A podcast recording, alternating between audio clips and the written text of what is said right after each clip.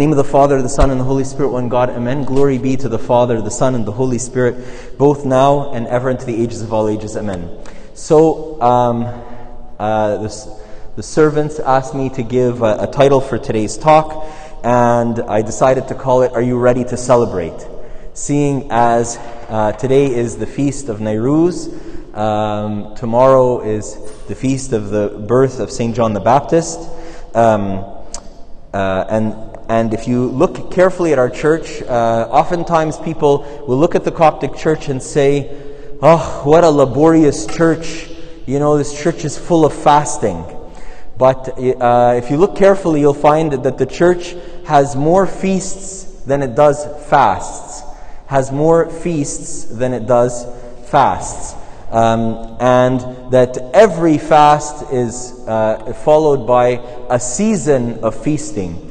So most people celebrate their birthday one day. We celebrate Jesus' birthday for multiple days. You know, we celebrate theophany for three days until we celebrate until we celebrate the wedding of Cana of Galilee. We celebrate the resurrection, as you all know, for 50 days. You know, and so the, the church is almost always, it would seem, in a period of either fasting or feasting. And the periods that are in between are actually very few. Coptic New Year, the Feast of Nairuz, is not celebrated for one day, but celebrated for, who can tell us, how many days? Any, anyone want to guess? Just two weeks over here, just over two weeks, 15 days until the Feast of the Cross, which is then celebrated for three days. So we're celebrating for 18 days, right? And so the church is, our church is a church of almost continual celebration. But it wouldn't be celebration if it was continuous. So there are pauses. There are pauses, times where we where, where we, pre, we, we take a time to prepare ourselves for the next celebration. So the question, I guess, is well, what are we celebrating? Like, what are we here for? Whose birthday is it? You know, you don't want to go to somebody's birthday party with a cake that says, you know, like, happy birthday, Johnny, if it's Matthew's birthday. That would be very embarrassing, you know, right? Or, or a birthday card that, say, that says the wrong person's name, or, or you get, you ever, you ever accidentally, this, this, I have a friend who, who didn't do this once.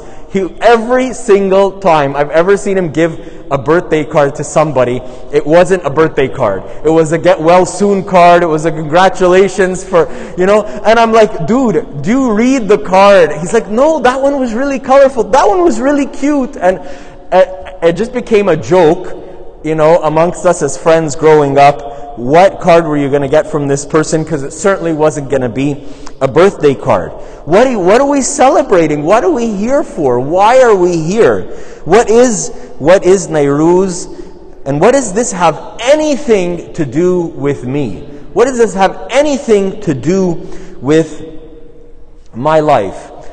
And can I be very honest with you? Nairuz has never been Gosh, I really hope this part isn't recorded. Um, Nairuz has never really been like my thing. Like, how many times are you going to celebrate a new year? Like, there's Nairuz New Year. There's January 1st, New Year. There's your birthday, which is like a new year in your life. There's the new school year. There's the Feast of My Ordination, which I'm sure all of you celebrate. I mean, it's a national holiday in the U.S., right? I was, I was ordained on July 4th. Of course, they made it a holiday because I was ordained on that day, not because it's Independence Day or anything, right? And so, how, how many how many times are we gonna and we're like okay i'm starting a new year you know? Okay i'm but like three months later okay i'm starting a new year. Like and it's it's kind of like a bit disgenuine or a bit eh, nonsensical to be celebrating a new year every three months it would seem. Well so what is it that we're celebrating and this kind of begs a bit of a deeper question, if you'll permit me to like kind of digress away from Nairuz for a moment to go to a bit of a deeper question. What is it that we're doing anytime that we have a holiday? Like if you think of the holidays, what do you think of? You tell me holiday, I think of like, you know, sipping a nice drink by the pool in some hot Caribbean place or the south coast of Spain or something. That's what I think of when you say holiday. And maybe the same is for you. You know, maybe you think of hanging out with your friends or, or, or, or, or, or whatever it is. holidays have become this very welcomed interruption from daily life. It's like we look forward to the weekend because we don't have to go to work, go to school, go to whatever. We look forward to this time because it's an interruption of our huge. Isn't that kind of sad? Isn't it kind of sad that, like, I look forward to brief moments in life because they will interrupt the monotony and the grind and the rat race and the wheel of life that I am subjected to.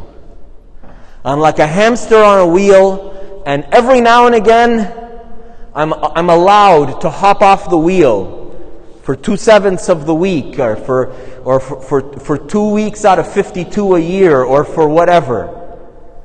Isn't that kind of sad? Is that the life one aspires to? You're all in university and you're all very smart and successful people, and you're going to have fantastic careers in which you will be ground even more in a grind than you are ground, grinding now. Oh, gee, that sounds really positive. And the, the, the, the ideal is just to escape the madness that we've found ourselves in so I can relax so I don't have to wake up to an alarm. I don't have to do anything. What do I enjoy most about the holidays? Doing nothing. You know, I refuse now to go on any kind of expensive holiday now that I have small children without my mom or my mother in law. Because me and my wife having to take care of our children is more work for me than her taking care of the children and me being a priest, right? it's so much work. I'm not going on a holiday to get away from my usual to do more work of a different capacity. Right? So now, like, I must have my mom or my mother in law on holiday with us. It's just, if we're going to spend money on a holiday, they're coming. Because I want to do nothing. Right? And all of a sudden, doing nothing has become like this, this idolized paradise utopian state in my mind. I dream about doing nothing. I hope that one day I will get to do nothing. I remember once, you know, some youth was sitting and talking to me about how, like, they're bored and all of, you know, uh, you know, like, like idleness is the you know, Satan's playground is kind of like just a co- common colloquial thing people say, right? And so all of these sins kind of come out of idleness, right? And he turns to me and he's like, you know, like, you know, when you're bored? And I was thinking myself, like, no, I don't know. When was I, I want to be bored. I want to be bored. Give me some of that boredom. I want to be bored. When am I going to be bored, God? When am I going to get this awesome privilege of having time and not knowing what to do with it and hoping that the clock could, could go faster. All of a sudden, this state of nothingness has become an, an idol. Something that, that rather than running away from it, we're somehow running towards it. And, and theologically, this is like completely backwards. Like, this is like basically demonic, right? Because God created out of nothing, He created us. God is not our maker. Sometimes we refer to Him as our maker for fun. But a maker, the difference between a maker and a creator is that a maker makes something out of something. A creator makes something out of nothing. So He, he created us out of nothing. So He created us out of, He brought us out of nothing, and now I want to return to nothing. I want to undo the work of God. Well, it's, that's, that's why it's demonic. It's demonic to want to be nothing. But the reason that I want nothing over what I have in abundance is not because I'm tired, is not because I'm exhausted, is not because I have and I have it in abundance, like way too much, thank you, but you know, you know, it, it, no, it's not because of that. It's because somewhere I've lost my fulfillment. Somewhere I've lost my fulfillment in what I'm doing. So now I find myself slaving away, working hard, killing myself.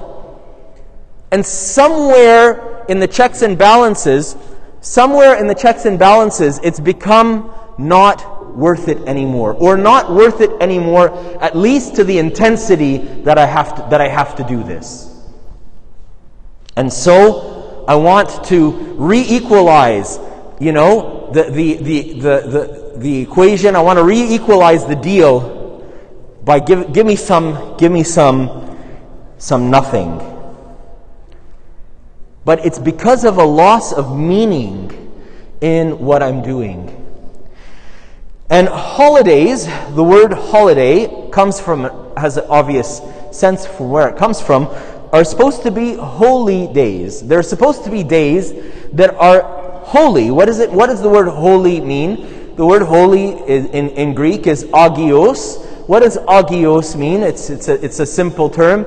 A geo, like a anything is the opposite of that, the anti, the anti of that, the anti-type of that. Atypical is something which is not typical. Abnormal is something which is not normal. Ageo is something which is not geo. What's geo? Ge- geo, geography, geology, world. Ageo, out of this world. It's something which is out of this world. God is out of this world.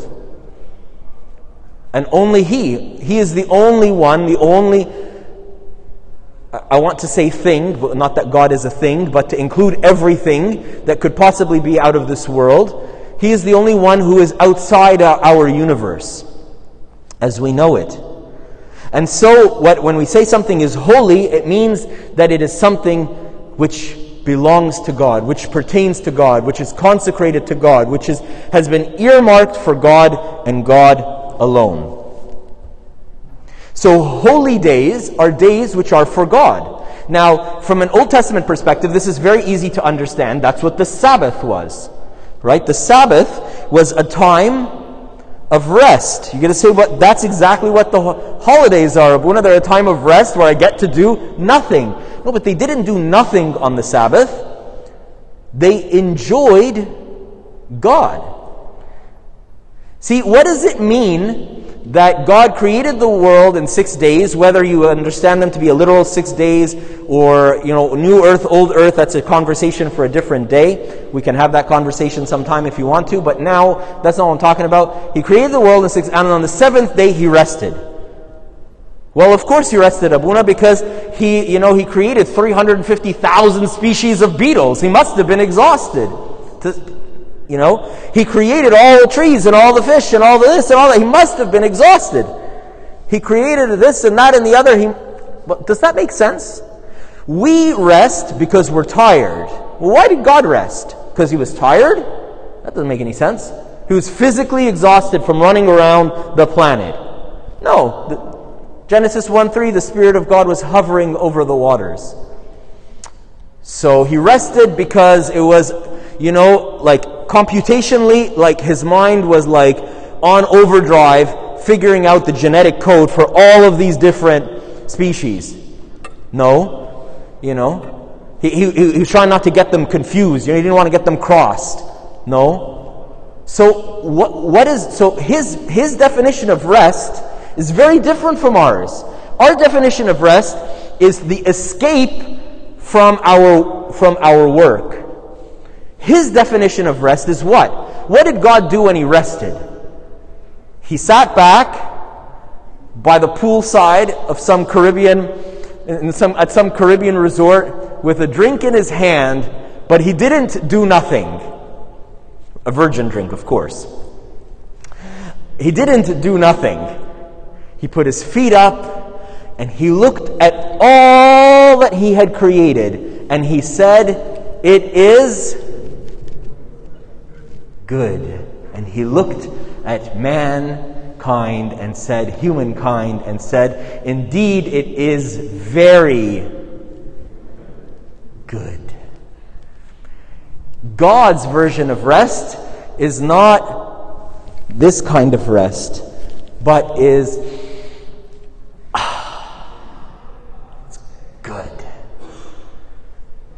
God's version of rest is taking fulfillment, finding fulfillment in His work. In His work. And stopping working so He can observe His work and enjoy how good it is. And there's many scriptural references for that. Like it says that the Lord finds rest in his saints. What does it mean he finds rest in his saints? When he sees holiness in you and in me. Saint, holy, saint, sanctus, holy. Sanct, sanctus is, is, is like holy in Latin, right? When he, he finds holiness he finds rest because it is as it ought to be. So the holy days are days which are holy and are days in which God finds rest.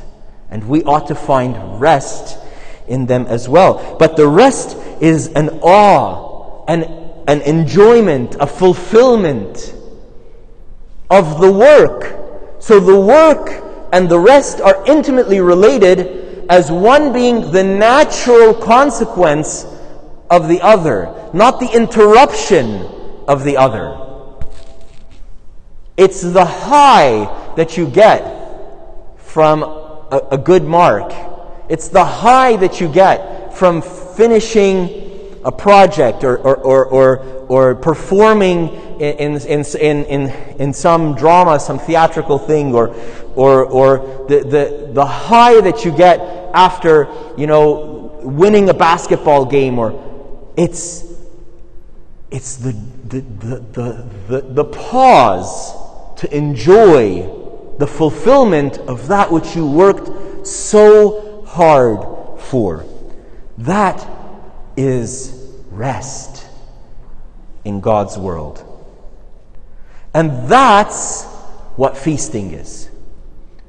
So if you look at the seven feasts of the Old Testament, eight if you include the weekly Sabbath, you'll find that they follow the agricultural calendar. You'll find that there are springtime feasts and autumn time feasts. Like a whole bunch of feasts surround the time of Passover, and then right after that is the Feast of Unleavened Bread for seven days. And then 50 days later, you can probably see the parallels to Passover, Pesach, Pascha, right? 50 days later was the feast of the harvest. So during those 50 days, they would spend those 50 days in joyful harvest. And after those 50 days, it was called the Feast of Weeks because it was seven weeks after Passover they celebrated Pentecost or the Feast of Weeks. And it was all around the harvest. The harvest was uh, like the, the central focus of it. Then came the summer drought. Nothing happened then. And then came Rosh Hashanah, Rosh Hashanah, New Year, which is also around now because the Coptic calendar is also an agricultural calendar. And then you had a whole bunch of feasts surrounding, again, agriculture, again, the planting and the, the early rain, because remember, this is the beginning of the year, so the rain that comes at the beginning of the year will be called the early rain, and the rain that comes in spring will be called the latter rain. Right? And so they plant, and it rains, and then the winter is kind of dormant again and then in the spring, we start all over again. And so the feasts are all about celebrating the harvest. And the church just took this and crowned it and glorified it with a glorified understanding of Christ. That it's, it's the, the resurrection begins our joyful 50 days of harvest. Why? Because what is the fruit? What is the fruit that we, that we are harvesting? St. John the Baptist will tell us in these days, because the Coptic New Year begins with the story of salvation, which begins with John the Baptist. When the people are coming out to John the Baptist, he tells, to, he tells them, you know, brood of vipers. A bishop who kind of pushed me forward towards ordination once told me this is a, a completely useless aside that has nothing to do with our topic. Says to me, uh, says to me, if you ever get tempted to stand at the pulpit and lean over and go, brood of vipers, know that you're going to become very unpopular and it's probably not for the gospel's sake. You're probably just probably a bad idea. Anyways, right? So St. John the Baptist tells them, brood of vipers, this and that, bear fruits worthy of repentance. Bear the fruits of repentance, he tells them. Otherwise, the, the axe is laid by the side of the tree and will be cut down and thrown into the fire. What is the fruit that we bear? Repentance. What is repentance? It is a metanoia, it is a change of direction, a change of going in the way of death to going in the way of life. It's going from death to life. Well, what's that called? Resurrection. So for 50 days we celebrate the resurrection, which is celebrating our repentance and celebrating the great work of repentance that God has worked in my life. And so it is a time of harvest because the harvest is what? Is harvesting the fruits, which is what? Repentance. See how all these things are all tied together. But for us, sometimes the feasts of the church, in general terms, I haven't gotten to Nairuz yet, I'm just talking about feasts and fasting, they're just these they're just the, the, these things that kind of punctuate the year so that the year isn't one long blah. You know? How you feeling? Blah. How's your day? Blah. You know, same old, you know, same day, different stuff, etc., etc. So we have these, we have like, you know, Labor Day to have a, ah, a change, a long weekend, a this, a that. So the feasts have become, in the church for a lot of people, they've just become these sort of irrelevant but welcomed punctuations in the monotony of life. And so, you know, we've you know, we fast for Advent. It's kind of nice to eat seafood for a while. We go out for sushi a lot and this and that. And then there's Christmas where there's a lot of presents and family and hot chocolate and that's kind of nice too, you know. And so we do that for a while and then comes Lent, which is like really painful. But, you know, once we get over the carbs and the gas and so on, we get to eat meat again, and that's kind of nice. And you appreciate the meat when you don't eat it for 55 days. And that's become, for a lot of people, that's kind of become what these feasts and fasts are. And where is Jesus in all of that? Nowhere. And so it's lost its meaning. And having lost its meaning, it's lost its fulfillment. And it's become what's the point, anyways? Right? And this really takes like this, this idea that feasts are the celebration of fulfillment, and this idea around harvest is, is so um, real and so kind of legitimate. If you think of liturgy, what is liturgy? The word liturgy, liturgia, is a Greek word, and it was a Greco Roman rite that existed before Christianity with a few hundred years that was all also around harvest. And the idea, the, the literal translation is work of the people, but it's not, it's not only celebrating the work of the people, but it's celebrating what the work of the people is. If, the, if every person brings what they've done and puts it together, that the totality of it is more than the sum of its parts. What do I mean? You're a potato farmer, you bring your potatoes. You know, you, you're a sheep herder, you bring your sheep. Potatoes alone, you know, lamb alone are a lot less interesting than a plate of lamb and potatoes together. It's a much, it's a much more wholesome meal. I took a very simple and banal kind of example, but you can imagine that if each person in the village brought what they were harvesting, everybody got to taste test a little bit of everything of the harvest, and that's what the liturgy was pre Christian times. So the church decided to take the Last Supper, decided to take the commemoration of, of the giving of Christ, uh, of Himself, and call it liturgy, where every person has to bring their part, like St. Paul says in Ephesians. And every part doing its own, doing its part, doing what it can, edifies, builds up the whole. And so there's an offering in the liturgy, and during the offering, some people would bring the bread, some people would bring the wine. Well, what would the widows and the orphans bring? They have nothing, they're beggars. They would bring the water. Everybody brought something, everybody offered something. Everybody brought something and put it before the Lord. And guess what? The Lord brought something too.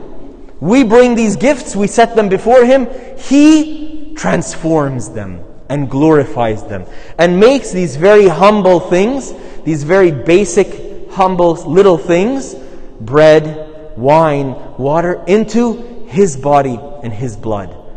And he says, Come, let us participate together in this liturgy, in this work of the people, and let me be a participant with you.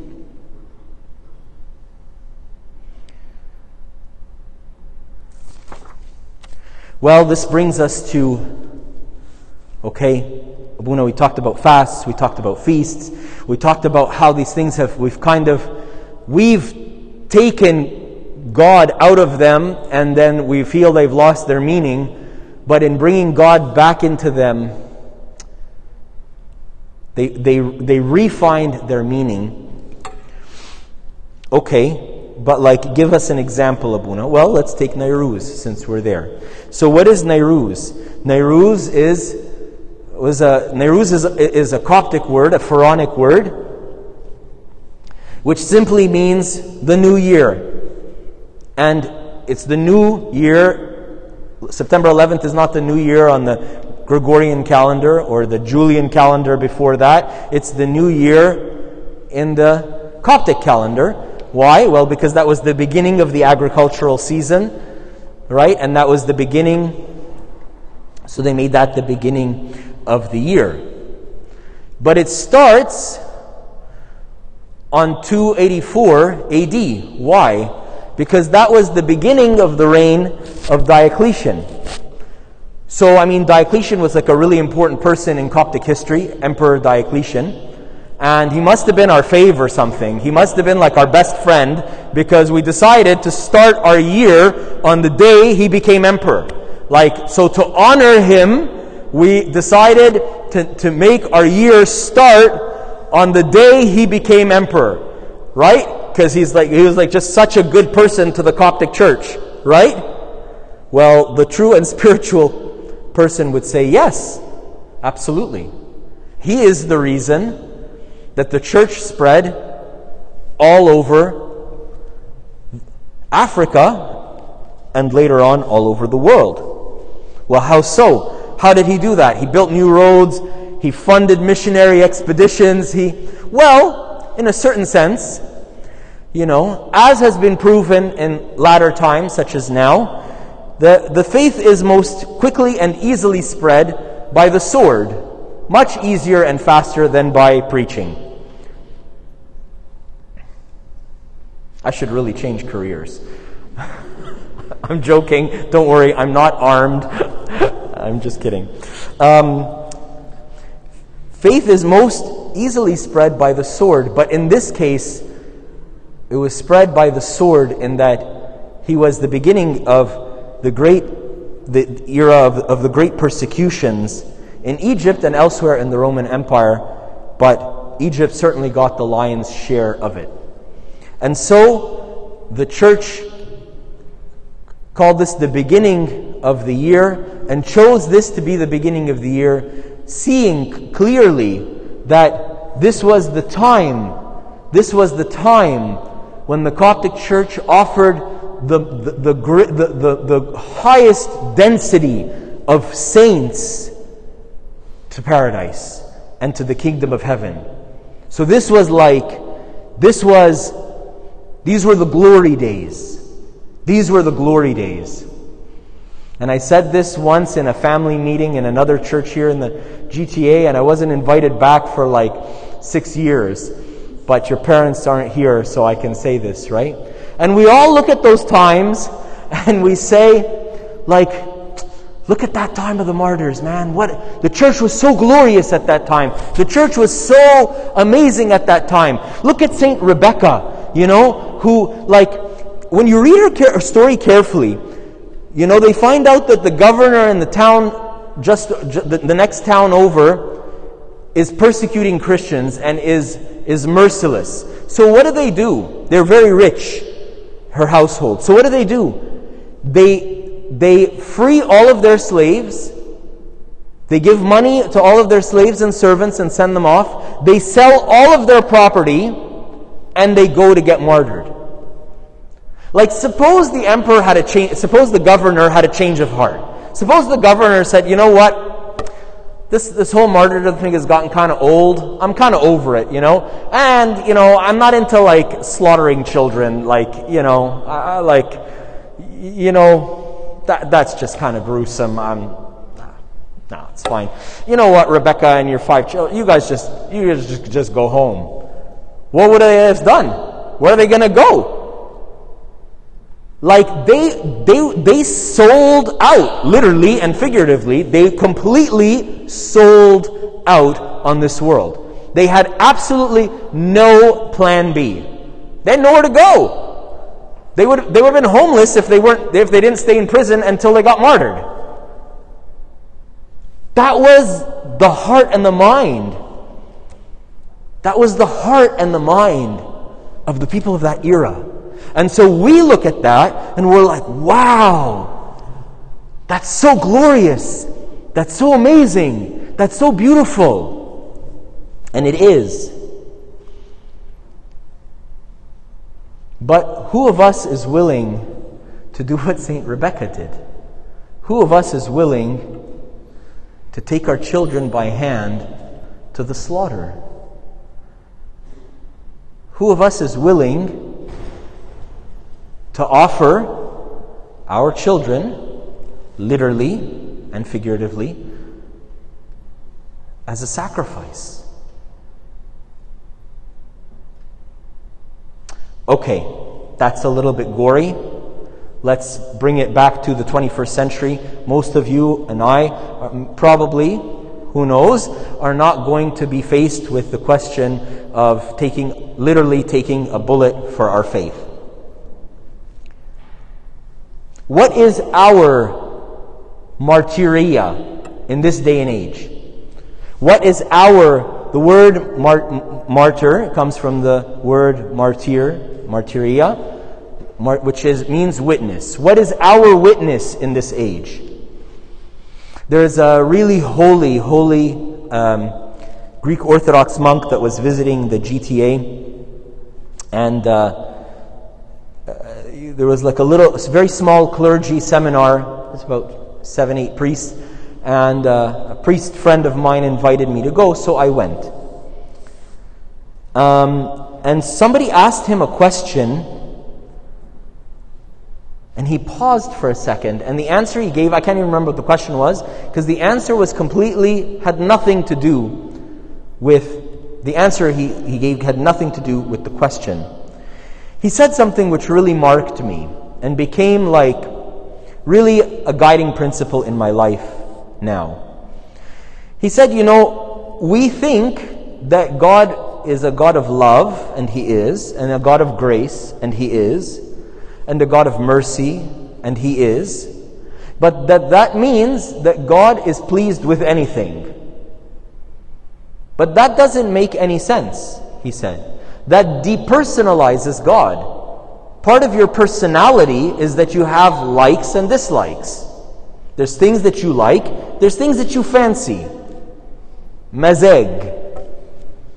Right? Took me forever to find the translation of mazeg. You know? What you fancy. What you like, and only you understand why. Well, God has fancies. And what he fancies is what he fancies. And, you know, if I tell you, like, I'm going to get you some ice cream, you're like, okay, well, you know, I, I prefer chocolate. Oh, I'll get you whatever I find. Chocolate, vanilla, strawberry, it's all the same. You know, you'll like it. You'd be like, no, I like chocolate. I asked for chocolate. I don't want strawberry. I don't like strawberry ice cream. Why are you going to get me strawberry ice cream? I don't like strawberry ice cream. Right? You have your likes, you have your dislikes. He said, God There's only three things that please God, he said. To live the entirety of our lives in holiness and purity. And he paused for a second. And he looked up and he goes, It's too late for me. I don't know about you. In his very thick Greek accent. He said, Maybe only the mother of God, he says. So, well, that's not going to happen. Okay, what else do you got? like uh, Father. He says monastic obedience, but that's not going to be for everyone, he says. He's a monk, but I'm not. So, two strikes, right? I hope the third one is, I hope the third one's good.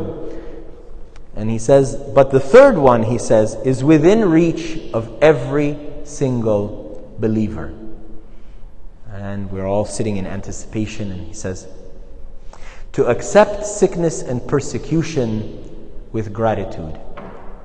To accept sickness and persecution with gratitude. And I have to tell you, every now and again, I get called to visit somebody I don't know in hospital. Oftentimes, it's at a very inconvenient time. And I'm, I'm, I'm being very transparent and just telling you everything, and you're going to think a lot less of me after I say this, but so be it. You know, and the thought crosses your mind like, oh, now, you know, it's like 11 o'clock at night and I have a 5 a.m. liturgy. It's, you know, I've got half an hour between two appointments. I've got, you know, and it's like, oh, really? You know? And I'll find a way to squeeze and my calendar, my time, my this, my that, and go and make it happen. And I have to tell you, nine times out of ten, that visit, that call, that referral, that whatever you want to call it, that I got to go and visit somebody in hospital, I have serious doubts that it was for the person I was visiting. But I know for certain, without a shadow of a doubt, that it was for me. Because I got to see a true and real martyria, a true and real witness. And I'll walk in and they'll say, you know, Father, we're so glad you're here and so on. Thank you for coming. So my pleasure and all the usual polite pleasantries and such. Let's pray and we'll pray and this and that. Then I'll ask them, how are you doing? And I have to tell you the truth. Almost every single time,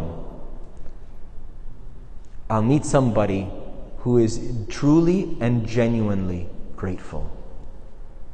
And I will feel like a worm, like a worm next to this person.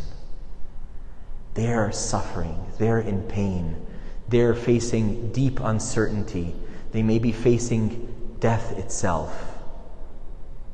And they are genuinely kissing their hands one side to the other. There was an elderly lady with a neurodegenerative disease that I went and gave communion to for a few years. And uh, it, her neurodegenerative disease affected her speech. And, uh, you know, in the beginning she was chatty and she would talk with me, but I, I saw her decline, you know, until it affected her diaphragm and she couldn't breathe well, and eventually she got a pneumonia and, and, and, and departed to paradise. But to her last breath, the first thing and last thing she would always say to me, and, and to her at the very end of her life, it was the only thing she could say, was, Thank God. Tant so and so, how are you doing? Thank God. Are you in pain? Do you want me to call your nurse? Thank God. Are you this? Thank God. Thank God. And it was genuine. She had multiple opportunities to complain if she wanted to. the grace that God is able to give us in these times to offer a real and genuine witness is absolutely astounding. And it reveals his power, it reveals his glory, and it is a true witness. And that's what we're celebrating in Nairuz. We're not, you know, we, we get, you know, we get all the icons of our saints out and we put them and get all the relics out and we get them and we venerate them. But what are we venerating? Are we glorifying the person? We're glorifying the person as the bearer of grace. Hail to you, O full of grace, we say to St. Mary in the Saturday Theotokia. She was filled with His grace. And like, like, like a good vessel, she wasn't leaky. She didn't leak the grace. Like good vessels, these martyrs held the grace, retained the grace, and it showed itself in their witness. Now it is the time for you and I to also not just celebrate for the next 15 days martyrs from 1700 years ago. But it's time for you and me to celebrate and to enjoy not only the fulfillment, not only the fulfillment of their witness, but the fulfillment of yours. What is your witness? What is your witness? Pause. Look, see, and when you look, you will see that indeed it is very good, and you will find your own rest in it. Glory be to God forever and ever. Amen. I have sinned, forgive me, my fathers. Please pray for me. Absolve me.